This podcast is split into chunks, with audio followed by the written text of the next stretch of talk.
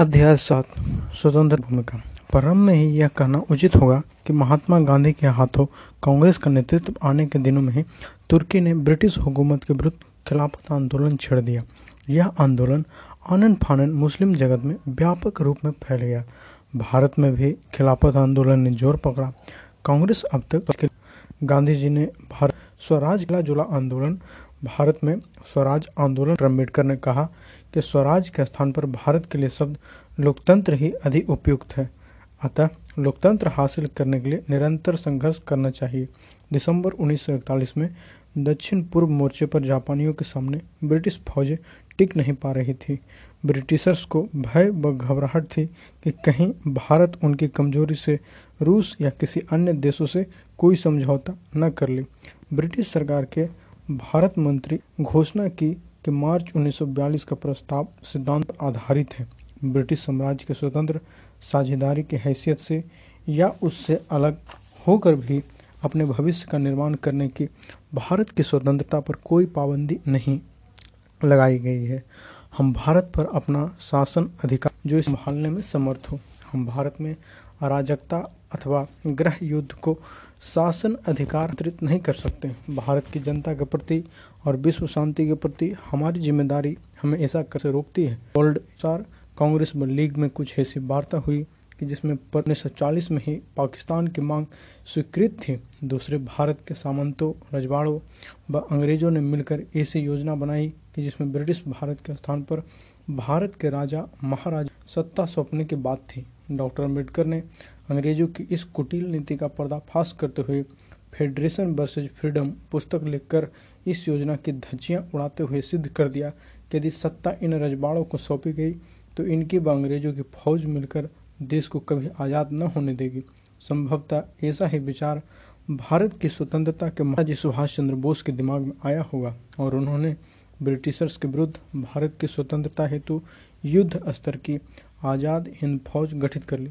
Doctor Ambedkar ने हालात का जायजा लेते हुए 1940 में ही अपनी पुस्तक थाउट्स ऑन पाकिस्तान प्रकाशित करा दी, जिससे अच्छा खासा विवाद उठ खड़ा हो गया। वस्तुतः डॉक्टर अम्बेडकर के हृदय में दलित व शोषित समाज के प्रति जो दर्द पीड़ा व अपनत्व था वह गांधी जी में नहीं था। आखिर गांधी जी ने अपना अगला जन्म किसी भंगी के घर में लेने की बात क्यों कही? अम्बेडकर द्वारा अंग्रेजों व कांग्रेस दोनों से आश्वासन की बातें बार बार करने के कारण भी बिल्कुल अस्पष्ट है। 1917 से मोंटेग्यू चेम्सफोर्ड की घोषणा के बाद ब्रिटिश सरकार बराबर ऐलान करती रही कि भारतीय शासन के बागडोर देने से पूर्व अछूतों की सम्मति भी आवश्यक होती, किंतु यह कोरा प्रचार मात्र ही रहा। बाबा साहेब की क्रांति का शिकार सीधे सीधे ब्रिटिश सत्ता थी। गांधी जी की पूना पैक्ट में हुई इस शर्त पर कि 1932 से 10 वर्ष के भीतर अछूतों की समस्त समस्याओं का समाधान हो जाएगा। 10 वर्ष यानी जुलाई 1942 के पूर्व तक डॉक्टर अम्बेडकर ने इस नैतिकता को बखूबी निभाया।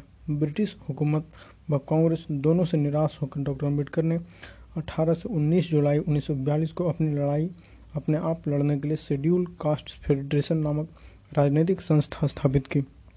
काश कि कांग्रेस ने भारत छोड़ो आंदोलन का प्रस्ताव इससे पूर्व पारित कर लिया होता या उसमें शेड्यूल्ड कास्ट फेडरेशन को भी शामिल कर लिया होता तो स्वतंत्रता की लड़ाई डॉक्टर अम्बेडकर को अलग से क्यों लड़नी पड़ती? गांधी जी के नेतृत्व में कांग्रेस ने 9 अगस्त 1942 को भारत छोड़ो आंदोलन का प्रस्ताव पारित किया। डॉक्टर अम्बेडकर के लंदन की गोलमेज परिषद में 1930 में भले ही अकेली आवाज़ थी, पर उन्होंने ब्रिटिश हुकूमत को उसी के घर में ललकारते हुए यह स्पष्ट कर दिया कि भारत को विदेशी शासन की मुक्ति के साथ ही यहाँ के गुलामों की स्वतंत्रता चाहिए। हर नागरिक को समान वोट के अधिकार के साथ ही हर 18 वर्ष के बालिक को बालिक मत अधिकार चाहिए। सिखों मुसलमानों क्रिश्चियनों के आरक्षण की भांति ही अछूतों का आरक्षण चाहिए। दलितों को अपना प्रतिनिधि चुनने के लिए पृथक निर्वाचन चाहिए। ICS के स्थान पर सेवाओं का भारतीयकरण चाहिए। ब्रिटिश नौकरशाही की कटु आलोचना करते हुए कहा कि जब हम अपनी वर्तमान स्थिति की तुलना ब्रिटिश राज्य के पूर्व वाले भारतीय समाज से करते हैं तो हमें मालूम पड़ता है कि हम प्रगति के बजाय केवल समय व्यतीत कर रहे हैं। ब्रिटिश शासन ने अपनी प्रतिनिधि सरकार के अधिकारों को बढ़ाने के लिए जब जब कदम उठाया है दलितों को सदा ही उससे वंचित रखा गया है। ब्रिटिश राज्य के पूर्व छुआछूत के कारण हम बहुत ही शोचनीय अवस्था में थे। क्या ब्रिटिश सरकार ने इसे मिटाने के लिए कुछ किया है? ब्रिटिश राज्य के पूर्व हम मंदिरों में प्रवेश नहीं कर सकते थे, प्रवेश कर सकते हैं। ब्रिटिश शासन से पूर्व हमें पुलिस और फौज में भर्ती नहीं किया जाता था। क्या पुलिस व फौज में हमारे लिए भर्ती के द्वार खोल दिए गए हैं?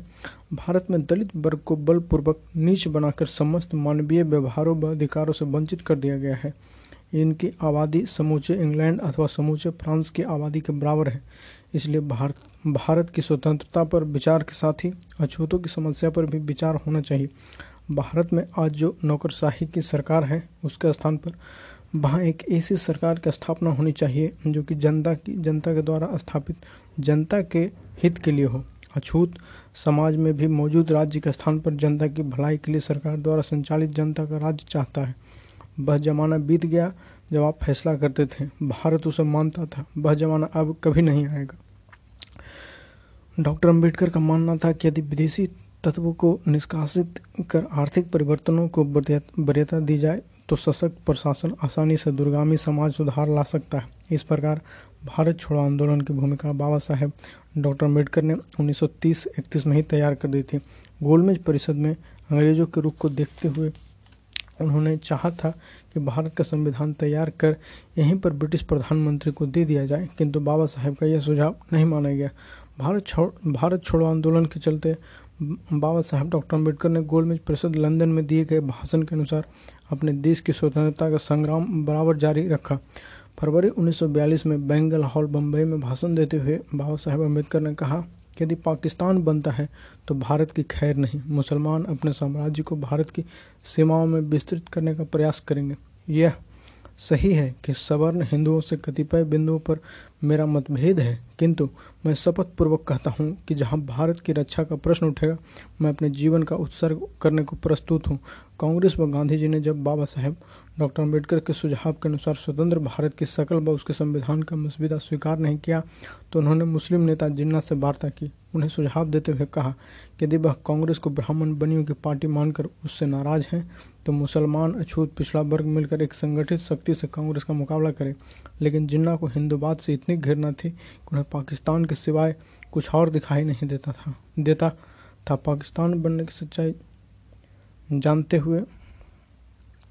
पाकिस्तान बनने की सच्चाई जानते हुए बनने की सच्चाई जानते हुए कि वह स्वीकार हो चुका है, उन्होंने अपना एक सुझाव दिया कि पाकिस्तान बनाए जाने का समर्थन इस शर्त के साथ स्वीकार किया जाए कि पाकिस्तान के सभी हिंदू हिंदुस्तान चले आएँ और हिंदुस्तान के सभी मुसलमान पाकिस्तान चले आएँ। आबादी का यह विनिमय दोनों देशों के लिए सुखद होगा। कांग्रेस व गांधी ने जब बाबा साहेब की कोई बात नहीं मानी तो उन्होंने साफ शब्दों में कहा कि कांग्रेस देश के लिए नहीं बल्कि सत्ता हथियाने के लिए सत्याग्रह कर रही है। यदि ऐसा ही करना था तो डिफेंस ऑफ इंडिया एक्ट जब पास हुआ था तभी गांधी जी ने सत्याग्रह क्यों नहीं किया। वस्तुतः इतिहास के आईने में जो तस्वीर दिखाई पड़ी वह यही है कि ब्रिटिश हुकूमत कांग्रेस व मुस्लिम लीग के मध्य जो भी समझौता हुआ हो उसका परिणाम यही निकला कि युद्ध में फंसे अंग्रेजों की सहायता भारत ने की। अंग्रेजों ने उसके बदले कांग्रेस व लीग को स्वराज या अपना राज्य दे दिया। अछूतों को कुछ नहीं मिला। संयोग ही था कि 1945 में ब्रिटेन में जो आम चुनाव हुए उसमें एटली के नेतृत्व की लेबर पार्टी की जीत हो गई। लेबर पार्टी ने अपने चुनाव घोषणा पत्र में कहा था कि यदि उसकी जीत हो गई तो विश्व के सारे देश जो अंग्रेजों के अधीन रहे हैं आज़ादी चाहने पर आज़ाद कर दिए जाएंगे। कांग्रेस आंदोलन को लेबर पार्टी के इस घोषणा पत्र का लाभ हुआ जिससे कि उसका स्वतंत्रता संग्राम आंदोलन सफल हो गया। जहां दूसरे देश आज़ाद हुए भारत भी आज़ाद हो गया। 1946 में भारत में आम चुनाव हुए। इस चुनाव में मुस्लिम लीग द्वारा खुला सांप्रदायिक उभार इतना ज़बरदस्त हुआ कि भारत हिंदू मुसलमान दो खेमों में दिखाई पड़ने लगा। लोकसभा में कांग्रेस को 55 हिंदू सीटें व लीग को 30 सीटें प्राप्त हुई। कांग्रेस ने अपनी पूरी ताकत इस बात पर लगा दी कि डॉक्टर अम्बेडकर किसी भी कीमत पर विजयी बनकर लोकसभा में न पहुँचे। 3 फरवरी 1946 को बाबा साहेब डॉक्टर अम्बेडकर ने दिल्ली के गांधी मैदान में भाषण देते हुए कहा था कि मैं गत 25 वर्षों से अपने अछूत भाइयों की सेवा कर रहा हूं। अभी हमारा संघर्ष समाप्त नहीं हुआ है। यह तब तक जारी रहेगा जब तक कि मेरी जनता सभी दृष्टिकोण से उन्नति करने के लिए सारे साधन और भारतीय शासन में सम्मानपूर्ण स्थान नहीं पा लेती। भारत थोड़े ही समय में आज़ाद होगा। जहाँ तक देश की स्वतंत्रता का सवाल है, मैं अपने संघर्ष के प्रारंभिक दिनों से ही विदेशी शासन के विरुद्ध बोलता रहा हूँ। हम स्वतंत्र भारत में पारस्परिक संबंधों से अपने दुखों को दूर करेंगे, लेकिन इसके लिए मैं ब्रिटिश सरकार व कांग्रेस के कर्णधारों से अपने लोगों के संबंध में आश्वासन चाहता हूँ। स्वतंत्र भारत में हमारा कौन सा स्थान होगा? पिछला इतिहास बताता है कि चाहे वह मुगल शासन हो या ब्रिटिश शासन या इसके पहले का हिंदू शासन हो, सभी ने हमारे साथ धोखा किया है। यही कारण है कि हम मानव दौड़ में पिछड़ गए। डॉक्टर अम्बेडकर तो अपने विद्यार्थी जीवन काल से ही लोकतंत्र प्रणाली के समर्थक रहे हैं। स्वतंत्रता संघर्ष की दौड़ में दलित कभी पीछे न रहे, इसलिए उन्होंने उसे बराबरी पर लाने का संघर्ष छेड़ा। इस संघर्ष में मेरी समझ में गांधी जी व डॉक्टर अम्बेडकर के मध्य केवल नेतृत्व का विभेद रहा। गांधी जी ने लंदन की गोलमेज परिषद में बाबा साहेब अम्बेडकर को दलितों का नेता मानने से इनकार करते हुए स्वयं अपने को उनका नेता बताया था। उसके उत्तर में डॉक्टर अम्बेडकर ने कहा था कि वह हर हाल में इस परिषद में दलितों के अधिकारों का प्रतिनिधित्व कर रहे हैं। भारत से लगभग 50 प्रस्तावों के तार ब्रिटिश प्रधानमंत्री को मिले कि बाबा साहेब अम्बेडकर दलितों के नेता हैं। गांधी जी ने एक दूसरे व्याख्यान में खुले आम स्वीकार किया कि कानून से भी अधिक शक्तिशाली रूढ़ियों ने अछूतों को इतना नीचे गिरा दिया है कि प्रत्येक विचारवान हिंदू को उससे लज्जित होकर प्रायश्चित करना चाहिए। अतएव मैं ऐसे कठोर कानून के पक्ष में हूँ जो मेरे इन देश भाइयों पर ऊंच कहलाने वाली जातियों द्वारा किए जाने वाले तमाम अत्याचारों को दुम करार दे। महात्मा गांधी स्वयं कहते हैं कि जब तक अस्पृश्यता हिंदू धर्म को दूषित कर रही है, तब तक स्वराज प्राप्त करना मुझे असंभव लगता है। यदि यह मान लिया जाए कि स्वराज एक उपहार है जो कि 10 डाउनिंग स्ट्रीट ब्रिटिश प्रधानमंत्री का सरकारी निवास स्थान से हिंदुस्तान को भेजा जा सकता है, तो मैं कहूँगा कि बिना अस्पृश्यता निवारण के वह उपहार देश के लिए अभिशाप होगा। इसी स्थिति में यदि डॉक्टर अम्बेडकर ने ब्रिटिश हुकूमत से दलितों की स्वतंत्रता की मांग की, तो उनकी यह मांग दलितों को नीच समझने वालों को क्यों अखरी? उन्होंने यही तो कहा था कि अछूत हिंदू समाज में दास है, उसे दासता से मुक्ति अथवा स्वतंत्रता चाहिए। यह एक वास्तविक पूर्ण सच्चाई है कि ब्रिटिश राज में भारत राजनीतिक तौर पर गुलाम था, लेकिन भारत के बहुसंख्यक दलित पिछड़े राजनीतिक के साथ ही सामाजिक व आर्थिक तौर पर भी गुलाम थे। महात्मा गांधी देश में स्वतंत्रता का स्वराज चाहते थे। बाबा साहेब लोकतांत्रिक भारत के साथ लोकतांत्रिक समाज चाहते थे, जिसमें कि स्वतंत्रता, समता, बंधुता जीवन के अभिन्न अंग हो। समाजवाद में समता का उच्च स्थान प्राप्त होता है, तानाशाही में समता व बंधुता उसके नीचे रहते हैं। पूंजीवाद में स्वतंत्रता ऊपर, समता नीचे रहती है। लोकतांत्रिक समाज में राजनीतिक, सामाजिक व आर्थिक विषमता का अर्थ होता है। इसका अंत ही दलित व पिछड़े समाज की अपने को छोटा समझने की भावना का अंत होता है। यही कारण है कि बाबा साहेब सामाजिक प्रजातंत्र के साथ आर्थिक प्रजातंत्र चाहते थे। यहाँ हर हाथ को अर्थ की प्राप्ति हो, राष्ट्रीय एकता के लिए आवश्यक बंधुत्व में एकता भाव हो। मुसलमानों को आखिरी बात समझाते हुए डॉक्टर साहब ने कहा कि वे पाकिस्तान बनाने के बजाय संयुक्त राज्य अमेरिका की भांति संयुक्त भारत नाम से सुलह समझौते का फार्मूला निकाल ले। दूसरी तरफ हिंदुओं से भी अपील की कि यदि वे वर्णगत अधिकार का अंत कर सामाजिक समता के आधार पर संगठित हो जाएं, तो मुसलमान भी अखंड राष्ट्र के निर्माण में शरीक हो जाएंगे। इससे भारत एक समृद्ध राष्ट्र बनेगा। उनका बेबाक विचार था कि सरकार के निर्माण के साथ ही समाज का निर्माण होना अत्यंत आवश्यक है। उन्होंने कहा कि कांग्रेस केवल राजनीतिक स्वतंत्रता की बात करती है, जबकि मैं 2000 वर्षों से मानवीय अधिकारों से वंचित दासता का जीवन जीने वाले दलितों के स्वतंत्रता व उनके मानवाधिकारों की बात करता हूँ। मैं संपूर्ण भारत में अहिंसात्मक व लोकतांत्रिक आंदोलन प्रारंभ कर सही रूप में नया इनकलाब लाऊंगा। भारत की स्वतंत्रता के साथ यहाँ लोकतंत्र की स्थापना तथा समाजवाद लाने के लिए उन्होंने पूंजीवादी बस जमींदारी प्रथा का विरोध किया। भूमि व उद्योगों के राष्ट्रीयकरण पर जोर इसलिए दिया कि पूंजीपति व जमींदार मजदूरों का शोषण न कर सके। बाबा साहेब ने चंद लोगों के कब्जे में कैद सत्ता या धन व संपत्ति पर बपौती रखने वालों से इन्हें छीनने का अभियान चलाया। जब तक राजनीतिक सामाजिक आर्थिक विषमता का अंत नहीं कर लूँगा, चैन से नहीं बैठूंगा। लोकतंत्र के अस्थायित्व के लिए आवश्यक है कि जाति विहीन व वर्ग विहीन समाज की स्थापना हो। जब विद्यार्थी अम्बेडकर अमेरिका के कोलंबिया विश्वविद्यालय विद्या अध्ययन कर रहे थे, तब उन्होंने वहां देखा कि काले लोगों की स्वतंत्रता संग्राम में कुछ गोरे भी उनका साथ दे रहे हैं। ऐसा देखकर मन में भाव जागा कि यदि भारत के दलित अपनी स्वतंत्रता के लिए उठ खड़े हों तो कुछ न कुछ सवर्ण उनका साथ अवश्य देंगे। विद्यार्थी अम्बेडकर की देशभक्ति व स्वतंत्रता आंदोलन के साथ उनकी थीसिस ईस्ट इंडिया कंपनी का प्रशासन एवं चित्त है एवं वित्त है, जो कि 24 वर्ष की आयु में कोलंबिया विश्वविद्यालय में एमए के विद्यार्थी की हैसियत से 1915 में वस्तुतः प्रस्तुत की, जो चौंका देने वाले तथ्यों से परिपूर्ण थी। उन्होंने रहस्योद्घाटन किया कि ईस्ट इंडिया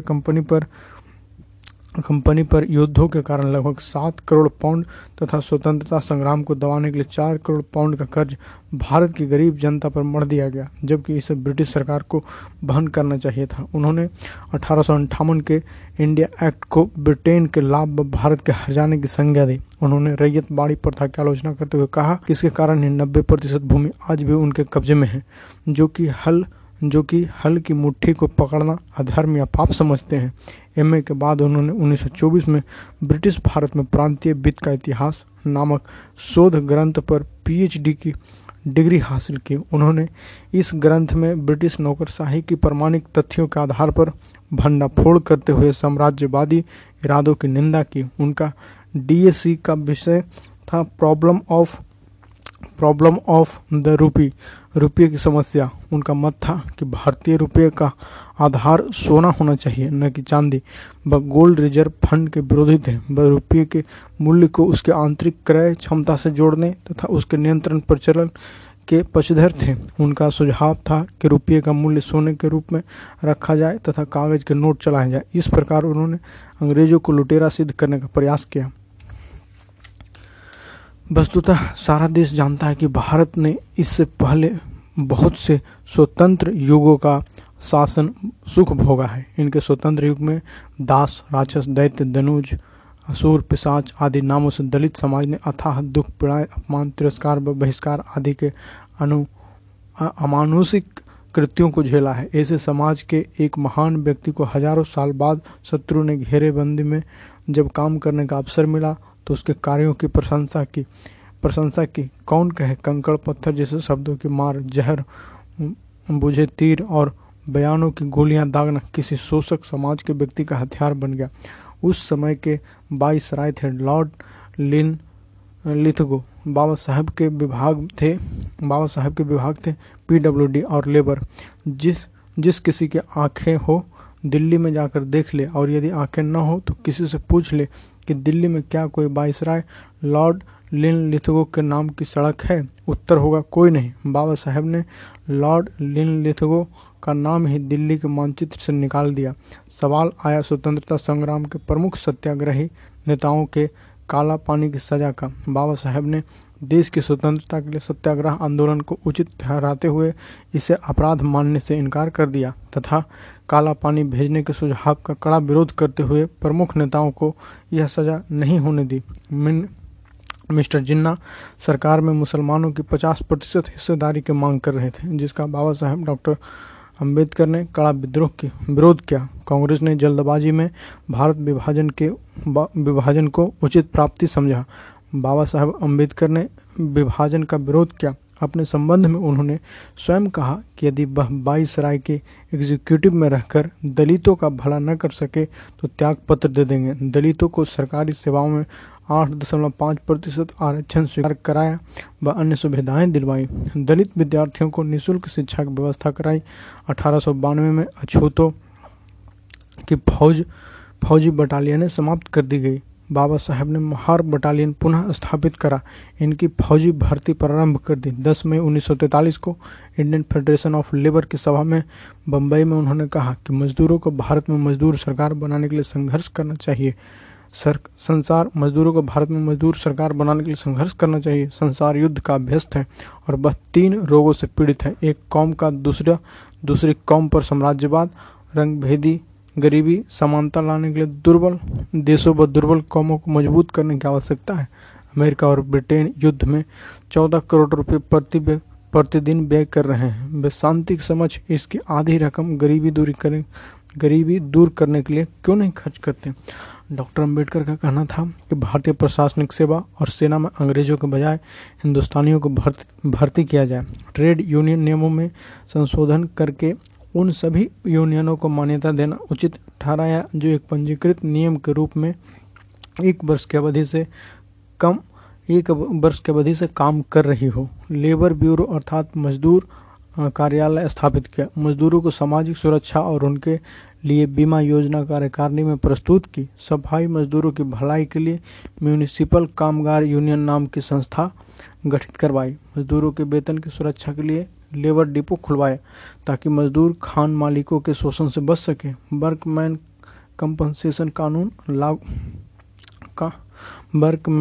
कंपनसेशन का कानून बनवाया। स्त्रियों को प्रसूति सुविधाएं प्राप्त करवाने का नियम बनवाया। साधारण आदमी भी PWD में ठेके ले सके इसलिए 500 रुपये जमानत जमा करके उसे ठेकेदारी का अधिकार दिलवाया। भारत भर में एम्प्लॉयमेंट एक्सचेंज के दफ्तर खुलवाए। अब 30 जून 1946 को बाबा साहब डॉक्टर अम्बेडकर ने एग्जीक्यूटिव काउंसिलर पद से त्यागपत्र दे दिया। All India scheduled caste federation की ओर से सरकार के सामने एक स्मृति पत्र पेश किया कि स्वतंत्र भारत के संविधान में अल्पसंख्यक शेड्यूल जातियां व उनके अधिकार उन्हें कैसे प्राप्त हों, सांप्रदायिकता की समस्या कैसे सुलझे। यदि इस स्मृति पत्र को मान लिया जाता है तो बहुत कुछ संभव था कि भारत विभाजन से बच जाता। डॉक्टर बाबा साहब की देशभक्ति, योग्यता व सद्गुणों को देखते हुए उनके संबंध में दिवंगत प्रधानमंत्री जवाहरलाल नेहरू ने कहा था कि डॉक्टर भीमराव अम्बेडकर का नाम भारत की स्वतंत्रता और उनके संविधान के साथ इस प्रकार जुड़ा हुआ है कि एक दूसरे से अलग नहीं किए जा सकते। भारतीय समाज में प्रचलित अन्याय और अत्याचार के विरुद्ध संघर्ष करने वाले वह विद्रोही थे। उनका विद्रोह प्रभावशाली और युग परिवर्तन करने वाला था। गांधी जी को भी कहना पड़ा कि अम्बेडकर में त्याग शक्ति है, कुर्बानी करने की क्षमता है। हम हिंदू यदि सच्चे होंगे तो यरवादा समझौता, पूना पैक्ट को तो स्वर्ण भस्म बना सकेंगे, नहीं तो 4 करोड़ अछूत सारे हिंदुस्तान का भक्षण कर जाएंगे। भारत के इतिहास में डॉक्टर अम्बेडकर ने मानव सभ्यता के इतिहास में पहली बार मानवता के बंधुत्व की पहचान कराई। बाबा साहब ने सुझाव दिया है तो संविधान बनाने से पहले ही विभाजन हो जाए वही अच्छा है। यदि ऐसा न हुआ तो भारी गड़बड़ियाँ व भीषण विप्लव की संभावनाएं बढ़ सकती है। उन्होंने भारत छोड़ो आंदोलन व उसके परिणाम का जिक्र मात्र करते हुए अलबत्ता राजगोपालाचारी के सूत्र का विरोध अवश्य किया। स्वतंत्रता प्राप्त करने में यदि आप हमारी सहायता करेंगे तो हम भी आपके पाकिस्तान प्रस्ताव पर सहर्ष विचार करेंगे। लोग लांछन लगाने लगे हैं कि डॉक्टर अम्बेडकर ने संविधान नहीं बनाया। ऐसा लोग यह क्यों भूल जाते हैं कि भारत को इससे पहले भी संविधान बनाने के अवसर मिले पर वे असफल क्यों रहे। 1927 में जब लॉर्ड ब्रिकेन हेड ने भारतीयों को चुनौती दी कि वह भारत के लिए एक संविधान बनाकर सामने लाए, यह चुनौती स्वीकार कर ली गई थी। एक संविधान बनाने की कमेटी बनाई गई। संविधान बनकर सामने आया। बाबा साहब के अनुसार उसका नाम था नेहरू संविधान, पर उसे भारतीयों ने ही स्वीकार नहीं किया। वह बिना आंसू बहाए दफना दिया गया। दूसरा अवसर अपने आप भारतीयों को 1930-31 में मिला जब वे गोलमेज सम्मेलन लंदन में एकत्रित थे। वहाँ भारतीय फिर अपनी भूमिका में असफल हुए और अपना संविधान न लिख सके। तीसरा प्रयास सप्रू कमेटी ने किया। इस कमेटी का प्रस्ताव भी औंधे मुँह गिर पड़ा था। बाबा साहेब अम्बेडकर को संविधान बनाने का अवसर मिला तो उन्होंने इसे समय से पूर्व तैयार कर प्रस्तुत कर दिया। संविधान को प्रस्तुत करते हुए उन्होंने कहा कि संविधान कितना भी अच्छा क्यों न हो, यदि उस पर अमल करने वाले अच्छे न हों तो उससे जनहित नहीं होगा, और यदि अमल करने वाले अच्छे हों तो बुरा संविधान भी हितकारी हो सकता है। यह नहीं कहा जा सकता कि इस संविधान का अमल करने वाले लोग कैसे होंगे। स्वतंत्रता, समता और बंधुता के आधार पर स्थापित सामाजिक जीवन लोकतंत्र कहलाता है। स्वतंत्रता का अभाव है। यहाँ के सामाजिक व आर्थिक जीवन पर विषमता का बोलबाला है। हमें इसे शीघ्र मिटा देना चाहिए, अन्यथा बड़े परिश्रम और त्याग से निर्मित यह लोकतंत्र का मंदिर मिट्टी में मिल जाएगा, उसकी रक्षा होना जरूरी है। संविधान के नीति निर्देशक सिद्धांत ही उसकी जान है।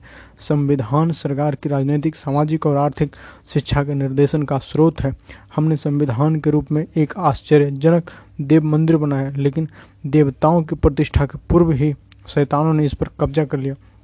हजारों जातियों में बटे लोग एक राष्ट्र कैसे हो सकते हैं? ये जातियाँ और वर्ण राष्ट्र विरोधी हैं। जिस संविधान में हमने जनता के लिए जनता के द्वारा तत्व निहित किए हैं, वे शीघ्र काल तक बने रहें। इसके लिए हमें उपस्थित संकटों के समझने और उन्हें दूर करने में देर नहीं करनी चाहिए। अपने भारत के स्त्री पुरुषों की सच्ची सेवा का सही मार्ग है।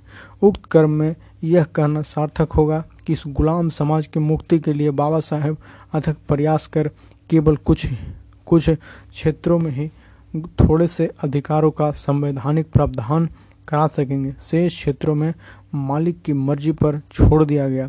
इसी स्थिति के कारण बाबा साहेब बहुत दुखी रहने लगे थे, लेकिन दुख और चिंताओं के बीच भी उनका चिंतन जारी रहा। इस चिंतन की अवधि में बाबा साहेब ने पाया कि सामाजिक, आर्थिक व सांस्कृतिक गुलामी की जड़ें आर्थिक व राजनीतिक गुलामी की जड़ों से कई गुना अधिक गहरी होती है। इसलिए बाबा साहेब ने गुलामी के इस पहलू पर व्यावहारिक कदम उठाया और अपने 5 लाख अनुयायियों के साथ हिंदू धार्मिक व सांस्कृतिक दासता से मुक्ति के लिए हिंदू धर्म से अलग होकर वैज्ञानिक बौद्ध धर्म स्वीकार किया। मूलवासी, दलित, शोषित और अनुसूचित समाज की आज़ादी के लिए सबसे पहली आवश्यकता इस वर्ग के स्वाधीन और स्वाधीन समाज की स्थापना है। यही भी सब नहीं। बाबा साहेब के मत अनुसार बौद्ध धर्म ग्रहण करना धर्म परिवर्तन नहीं, बल्कि अपने मूल घर वापसी है। सामाजिक, आर्थिक, धार्मिक व सांस्कृतिक दासता की मुक्ति का मार्ग तय करने के बाद बाबा साहेब ने आर्थिक व राजनीतिक दासता से मुक्ति का मार्ग तय करना शुरू किया। बाबा साहेब ने पाया कि भारत में वामपंथी, मध्यम मार्गी व दक्षिणपंथी आदि सभी राजनीतिक दलों की बागडोर सवर्ण समाज अपने हाथ में रखता है और हर दल में इसी समाज का वर्चस्व 15% है। इसलिए इन दलों के माध्यम राजनीतिक व आर्थिक गुलामी की जंजीरों को तोड़ पाना संभव ही नहीं है। इसी परिस्थितियों में दलित, शोषित, बहुजन समाज का अपना राजनीतिक दल होना अनिवार्य है। इस निष्कर्ष पर आने के बाद बाबा साहेब रिपब्लिकन पार्टी के निर्माण में जुट गए, लेकिन पार्टी स्थापना के पहले ही उनका परिनिर्वाण हो गया। बाद में बाबा साहेब के अनुयायियों ने इस कार्य को पूर्ण किया। इस तरह बाबा साहेब डॉक्टर अम्बेडकर अपने जीवन के अंतिम समय तक भारत के मूलवासी इस विशाल वर्ग को सभी प्रकार की गुलामी से मुक्त कराने के कार्य में जुटे रहे। आज उनके लाखों अनुयायी इस लक्ष्य में लगे हुए हैं। मालिक समाज का मीडिया और उनके प्रतिनिधि धोखा देने और भ्रम उत्पन्न करने में लगे हैं, ताकि हमारे आज़ादी संग्राम की धार कुंद हो जाए। हमारे समाज के समाज सेवियों, साहित्यकारों, प्रबुद्धों व राजनेताओं को सवर्ण मालिक समाज की इस नीति को अच्छी तरह समझना होगा और इससे बचने का प्रभावी उपाय करते हुए आज़ादी संग्राम की धार को तेज करना होगा, ताकि बाबा साहेब डॉक्टर अम्बेडकर के पवित्र आज़ादी लक्ष्य को अब शीघ्र प्राप्त किया जा सके और देश को सही अर्थों में लोकतांत्रिक महान भारत बनाया जा सके। संक्षेप में, डॉक्टर अम्बेडकर भारत की राजनीतिक गुलामी के साथ साथ सामाजिक आज़ादी को बहुत महत्व देते थे। यह काम अधूरा पड़ा है। एक विद्रोही मुसाफिर डॉक्टर अम्बेडकर ने कहा था, मैं कायर नहीं हूँ, मैं एक बहादुर सैनिक पिता का बेटा हूँ, जो हो मौत के भय से मैं अपने स्थान से नहीं हट सकता। दूसरे को खतरे में डालकर मैं अपनी जान बचाऊं, यह मैं नहीं कर सकता। इस शब्द अम्बेडकर ने महाड के चौदार तालाब से पानी पीने के सत्याग्रह के उस अवसर पर कहे थे, जब तथाकथित अभिमानी उच्च वर्णीय लोगों ने अछूतों पर अस्त्र शस्त्रों से घातक प्रहार किया था। सत्याग्रह का कारण महाड के इस मीठे पानी के सरोवर से अन्यों को भांति पानी पीने के लिए अछूतों का हिंसात्मक प्रयास था। इस क्रांतिकारी घटना के बाद डॉक्टर बाबा साहब के प्रयास ने यह तालाब अछूतों के लिए भी खुल गया। उनके एक अनुयायी शंकरानंद शास्त्री के शब्दों में, महाड तालाब का यह सत्याग्रह वास्तव में भारत में दलित मुक्ति आंदोलन का प्रारंभ था। डॉक्टर अम्बेडकर भारत के दलित, अछूत और शोषित पीड़ित लोगों को अन्य लोगों के समाज स्तर पर लाकर देश को विश्व में एक सुदृढ़ राष्ट्र बनाना चाहते थे। उनकी दृष्टि में सामाजिक विषमता और भेदभाव देश की शक्ति को खोखला करने वाले तत्व हैं, इसलिए इन्हें दूर कर समता, स्वतंत्रता और भातृत्व पर आधारित समाज स्थापित होना आवश्यक है। वह कहते थे, मेरा समाज दर्शन 3 शब्दों में निहित है, निहित है समता, स्वतंत्रता और भ्रातृत्व। लेकिन किसी को यह नहीं समझना चाहिए कि मैंने इस शब्दों को फ्रांस की क्रांति से लिया है, मैंने ऐसा नहीं किया। मेरे दर्शन की जड़ें धर्म में है, न कि राजनीतिक विज्ञान में। मैं उन्हें अपने गुरु बुद्ध से सीखा है। ब्राह्मणवादी, विषमतावादी नीति और दलित उत्पीड़न तथा उनकी स्थिति का चित्रण करते हुए बाबा साहेब ने अपने धर्म, मिस्टर गांधी और अछूत उद्धार में कहा है कि देशभक्त बनने के लिए आवश्यक है कि आदमी किसी देश को अपना देश कह सके। जिस देश के सार्वजनिक स्थानों से मुझे पानी तक नहीं पीने दिया जाता, उस देश को मैं अपना देश कैसे कह सकता हूँ? तो मैं भी अपने देश के हित के विरुद्ध कोई भी काम न करके अछूतों के हित में जो कुछ भी मुझसे हो सकेगा वह सभी कुछ मैं करूँगा। स्पष्ट उन्हें अपना देश सबसे ज़्यादा प्यारा था। जिस समय विश्वनाथ दास उत्तर प्रदेश के महामहिम राज्यपाल थे, उस समय उन्होंने कहा था कि मैंने एक ही व्यक्तित्व डॉक्टर अम्बेडकर को ऐसा देखा जिन्होंने इस अपना देश हो अथवा विदेश, कहीं भी अपने राष्ट्र के विरुद्ध एक शब्द सहन नहीं किया। यदि कहीं किसी ने कोई ऐसा शब्द कहा तो उन्होंने तुरंत उसका मुंह तोड़ जवाब दिया। जिस समय नासिक सत्याग्रह के बाद एबला में उन्होंने हिंदू धर्म को त्यागने की घोषणा की, उस समय ईसाई, इस्लाम और सिख तीनों धर्मों ने उन्हें अपने अपने धर्म में लाने के लिए प्रयास किया। कुछ ने तो प्रति व्यक्ति कुछ रुपये देने का भी लालच दिया। वह देशभक्ति की परीक्षा का अवसर था, लेकिन वह भ्रमित नहीं हुए। आधुनिक भारत प्राचीन तथा मध्यकालीन भारत से भिन्न एक लंबे स्वतंत्रता संग्राम का परिणाम है। यह कहना उसमें डॉक्टर अम्बेडकर की कोई रचनात्मक भूमिका नहीं थी, कोरी मूर्खता होगी। उन्होंने वही चाहा जो सभी चाहते थे, अर्थात राजनीतिक आज़ादी, लेकिन अपने विद्रोही अंदाज में कि इसके साथ सामाजिक आज़ादी भी जोड़ी जाए। उन करोड़ों बेघर, बेरोजगार, गरीब अछूतों के लिए जो भारत के मूल निवासी थे, उनका जायज हक मिले, अधिकार मिले, अछूआछूत से निजात हासिल हो और उन्हें इंसान माना जाए। डॉक्टर अम्बेडकर ने जो कुछ स्वतंत्रता संग्राम में बोला, लिखा तथा मांगी, इन्हीं लोगों के लिए था, न कि अपने लिए। अछूतों की भागीदारी सभी क्षेत्रों में हो, यही उनके स्वतंत्रता संग्राम में सार्थक भूमिका थी। यह सच है कि डॉक्टर अम्बेडकर का विद्रोही स्वर अवश्य था, पर वह विद्वेषी तथा राष्ट्र विरोधी नहीं था। वह एक श्रेष्ठ देशभक्त और प्रखर राष्ट्रवादी थे। राष्ट्रीय स्वयंसेवक संघ RSS के कट्टरपंथी हिंदू तो डॉक्टर अम्बेडकर को एक प्रखर हिंदू ही मानते हैं और यह भी कहते हैं कि डॉक्टर अम्बेडकर हिंदुत्व के राजनीतिक के समर्थक थे, जो बिल्कुल भ्रामक, झूठ और मनगढ़ंत प्रचार करना है। कोई समझदार अम्बेडकरवादी ऐसी बातों को स्वीकार नहीं करेगा। सारांशतः यहाँ यह कहना उचित होगा कि डॉक्टर अम्बेडकर को जो आशंका थी कि भारत के लोग, विशेषकर मनोवादी हिंदू, राजनीतिक स्वतंत्रता प्राप्त करने के पश्चात सामाजिक सुधार को दरकिनार कर देंगे, वैसा ही हुआ। कोई भी नेता तथा राजनेता कुर्सी एवं धन संचय की दौड़ में संलग्न होकर समाज की बात करना ही अनावश्यक मानता है।